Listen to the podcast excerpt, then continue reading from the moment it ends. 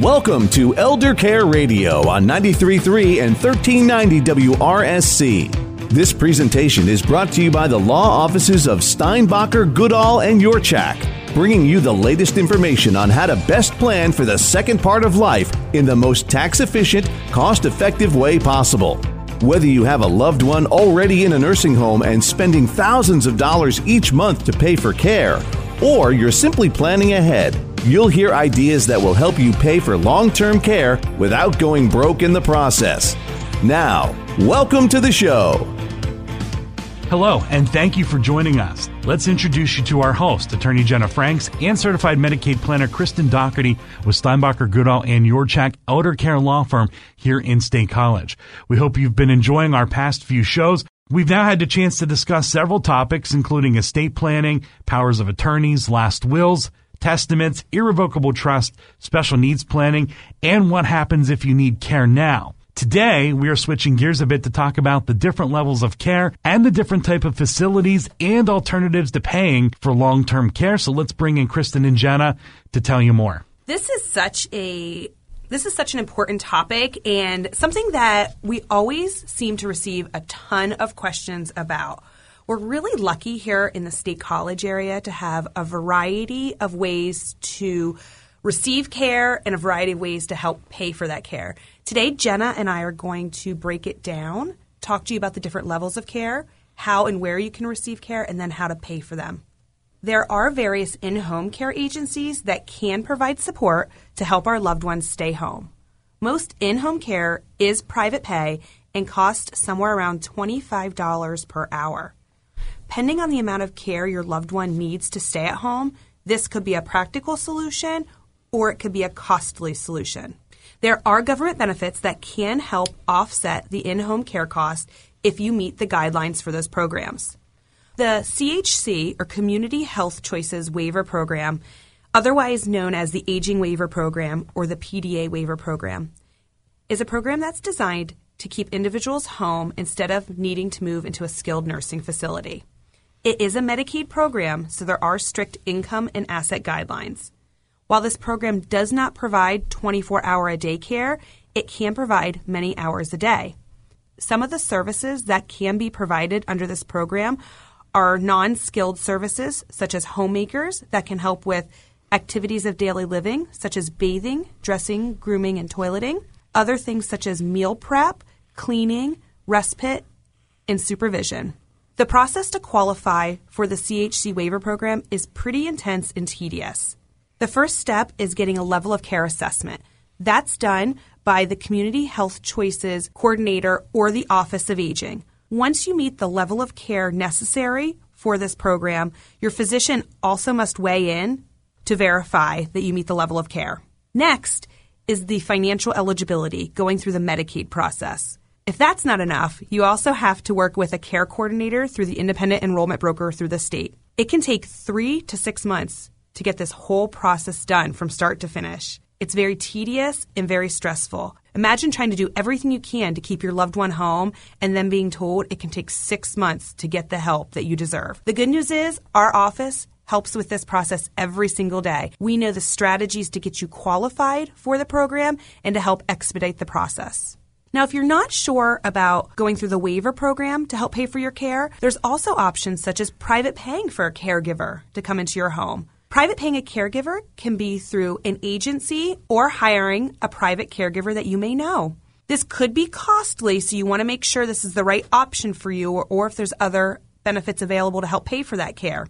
One word of advice is if you're considering paying somebody that you know to be a caregiver, you want to make sure you have some sort of care contract in place.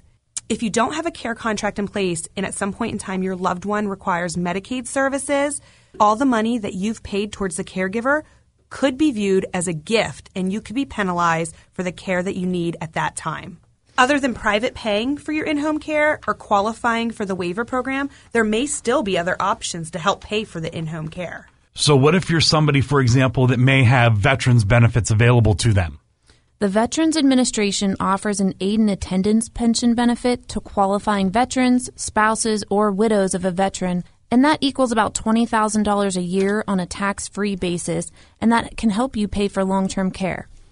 While a tax free benefit of $20,000 a year would be helpful for many veterans, there are actually about 2 million veterans or widows of veterans who are likely missing out on this benefit. Actually, a study by the VA said that veterans are generally unaware that this program exists, and only one in seven widows that probably could qualify actually receive these monthly benefit checks. In order to qualify for the aid and attendance pension benefit, the veteran must have served 90 days of active duty with at least one day served during wartime. The veteran also had to be honorably discharged and must be over the age of 65. Now, this is a care benefit, so the veteran also needs to require some sort of care. Assuming that you meet all this criteria that we just mentioned, the application and qualifying process additionally looks at income, medical expenses, and your assets. Now, your assets generally need to be under about $120,000. Assets doesn't necessarily include everything. There are some exceptions, like your house, for instance. Once you're approved, this benefit could provide around $20,000 a year that you can use to pay for in home care, assisted living, and nursing home care. Now, $20,000 is a lot of money that could really could really help you pay for care, but keep in mind this might not be the best option for everyone. Typically, the veterans benefit is not as helpful if we have a client that needs skilled nursing home care, where we're talking about more the $10,000 a month. There typically aren't as many options for benefits if you need the in-home care or assisted living or personal care homes. So that's why the the veterans pension benefit can really help in those situations. But for skilled nursing home care, if you need help with paying for that care, typically we're lo- we're looking at more of the Medicaid benefits. Now, in October 2018, qualification for the Veterans Aid and Attendance Pension Program became a bit more complicated.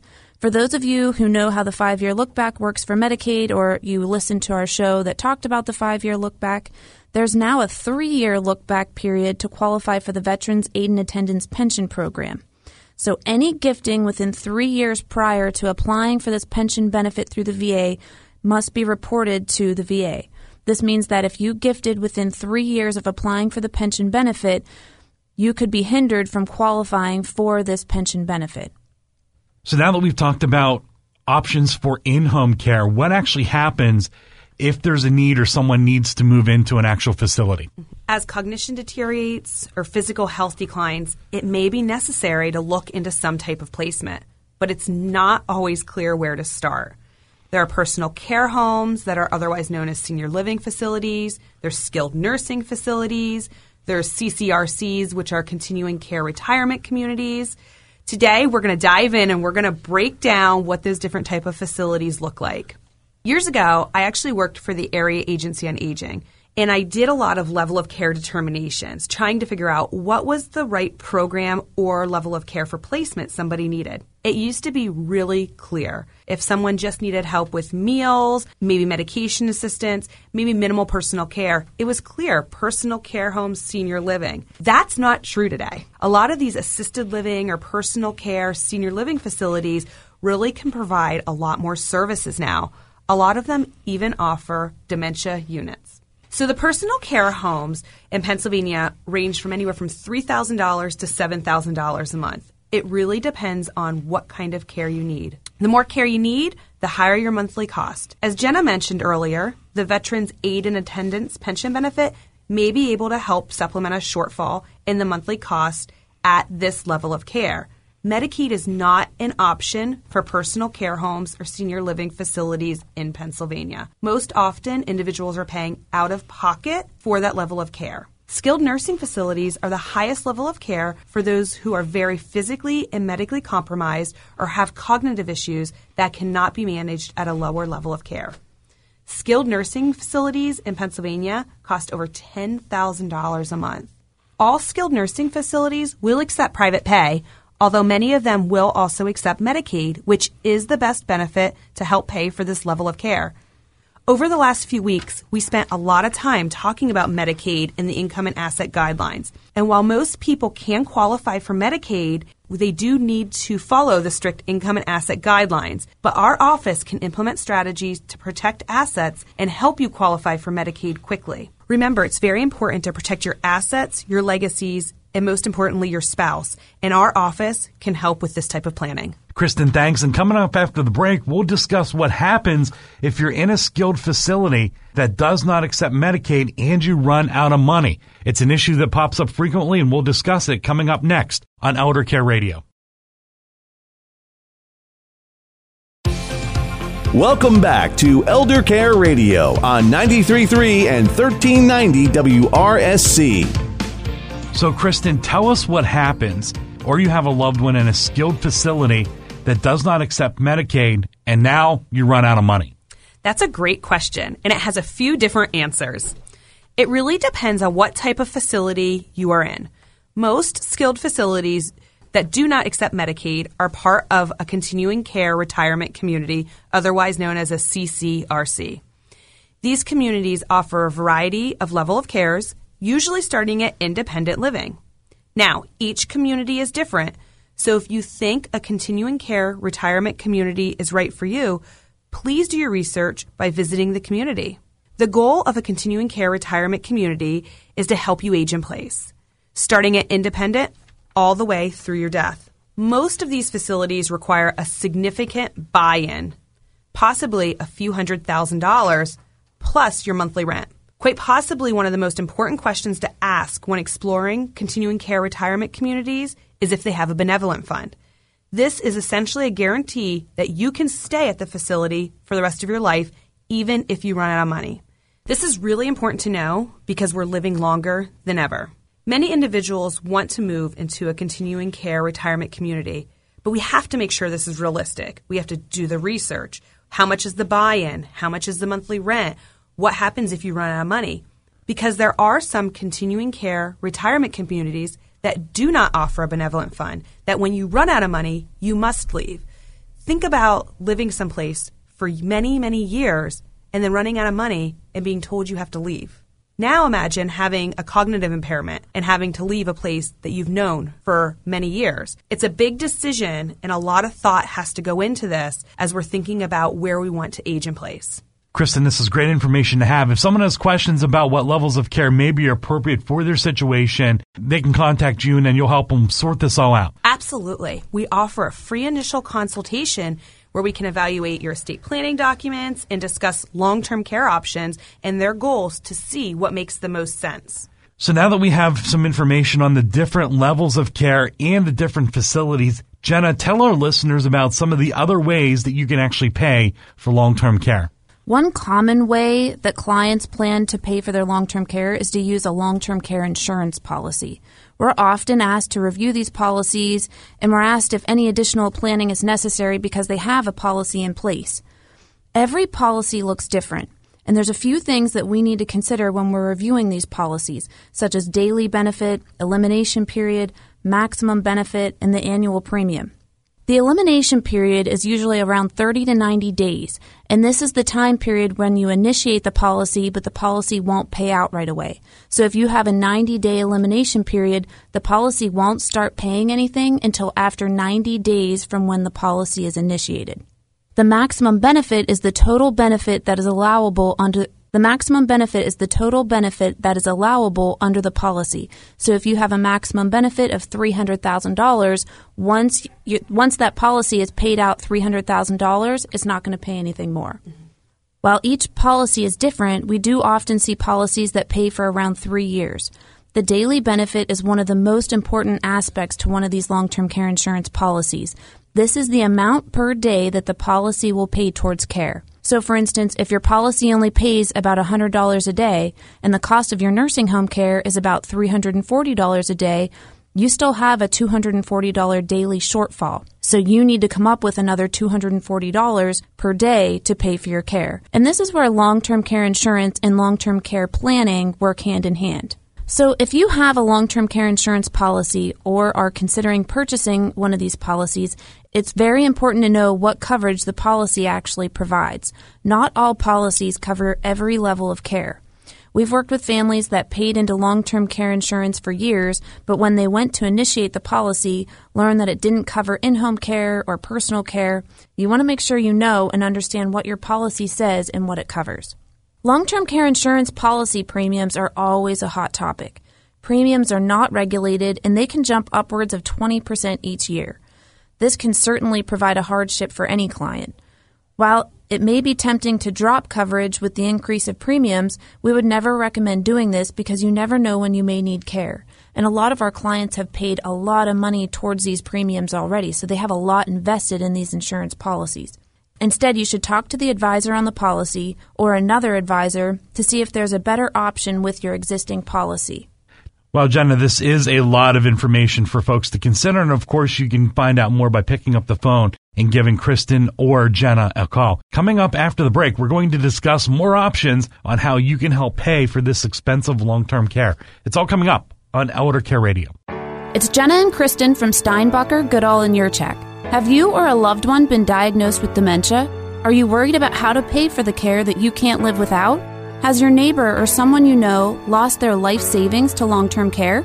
You aren't stuck with spending down to your last penny to pay for your care. At Steinbacher, Goodall, and Yurchak, we take the time and figure out a specialized plan that will work for you and your family to protect what matters most. While the health and safety of our clients and staff is our number one priority, we are still offering free initial consultations via Zoom or a phone call. You will receive the same quality legal and planning services from the comfort and safety of your own home. Call Steinbacher, Goodall, and Yurchak today at 814-237-4100 for your free consultation. That's 814-237-4100 or visit our website at paeldercouncil.com. Welcome back to Elder Care Radio on 93.3 and 1390 WRSC. Welcome back to our show. Jenna, there are still some options available that you want to discuss today, including the Pension Protection Act and also the Secure Act. Tell us the difference between the two. That's right. The Pension Protection Act is a little known law that can allow you to create a large pool of money and then use that money to pay for long term care on a tax free basis. Now, let's assume you're a middle aged couple concerned about long term care expenses, like many people, and the devastating impact that that could have on your future financial well being. Let's assume that you have a nice nest egg saved between your 401k, checking account, savings account, and an annuity. And let's also assume, for purposes of this discussion, that you decided you would use your annuity to pay for long term care if you got sick. Let's say that annuity is valued at about $200,000. By simply transferring the existing annuity you own into an annuity that conforms with the Pension Protection Act, you could immediately create a tax free pool of money of almost a million dollars. These tax free dollars could then be used to pay for the cost of home care, assisted living, or nursing home expenses. Unfortunately, the Pension Protection Act will not work with IRAs. However, there are still options if you hold most of your money in an IRA. If you're concerned about the devastating cost of long term care and how it could affect your retirement in the future, you do owe it to yourself to take a look at some of the creative options that are now available. Whether you decide to use some of your checking, savings, CDs, an annuity, part of your 401k, or even an IRA, it's totally your decision. The reality is there's a much more tax efficient, cost effective way to paying for long term care than you might have expected. And Jenna, we should probably point out there has been some changes in the law when it comes to retirement accounts that took place just at the beginning of the year. Can we talk about that? That's right, Chris. So the Secure Act was actually enacted as of January 1st, 2020. And while the law change doesn't necessarily offer a way to pay for long term care, we did want to mention it because it's so recent and it quite possibly affects many of our listeners. With the Secure Act, IRA owners are now allowed to postpone their required minimum distributions until age 72. Previously, this was age 70 and a half. So this is good for those who are trying to reduce their taxable income for as long as possible but it could result in larger IRAs at the time of death, which will then be passed to your beneficiaries and possibly subject them to higher income tax. Additionally, all IRAs and Roth IRAs, with some exceptions, must be paid to the designated beneficiaries within 10 years following the owner's death. Now, previously, IRAs that were inherited could be paid out according to the beneficiary's life expectancy. By forcing your beneficiaries to now take the entire IRA balance within 10 years, this could drastically change your beneficiary's income tax bracket. If this is a big concern of yours, it's a great time to call into our office and schedule that free initial consultation At the very least, we can review your estate plan and your beneficiary designations to make sure that they all make sense and that we're avoiding any unnecessary tax consequences. So let's take a moment and discuss scenarios. What happens when someone walks into your office and says, I have long term care insurance, so I don't need a trust? That's a great question and one we get asked very often. And I just want to point out one more time that your long term care insurance might not cover the entire cost of care that you need. You need to review your policy and make sure you know exactly what it covers. The daily cost of long term care in a skilled nursing home is over $300 a day. If your long term care insurance policy only covers $100 a day, you have a $200 a day plus shortfall. So then, just to kind of recap and review, because this is the most important part, people worry about how they can pay for long term care. So let's run quickly back through those options. So, first and foremost, you can private pay. You can just use your own assets and pay for all of your care. Obviously, that can dwindle down your assets pretty quickly. There's also Medicaid benefits that we've talked a lot about. There's Medicare benefits. There's long term care insurance policies. There's the Veterans Aid and Attendance Pension. And there's the Pension Protection Act. And I want to mention also, in regards to Medicare, Medicare is a very short term health care benefit. A lot of us expect that we're going to get 100 days of coverage from Medicare if we move into a facility or need some sort of in home care. That's just not true. Medicare will pay very minimal skilled nursing home or in home care. So please keep that in mind as we're figuring out what the best options are for us and what we need to do to protect our assets. If you move into a skilled nursing facility and you're going to be there for more than 20 days, you need to explore your options because your Medicare coverage will end. It sounds like no matter what you do or what kind of planning you're involved in, it is definitely best to work with an elder care law firm.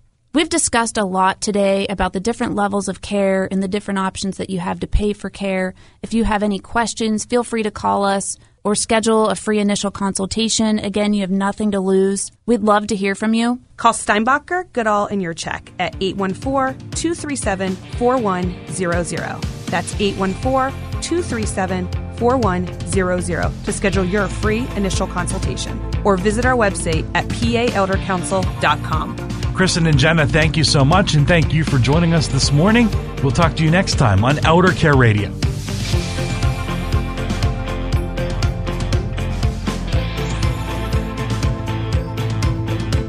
Thanks for listening to Elder Care Radio.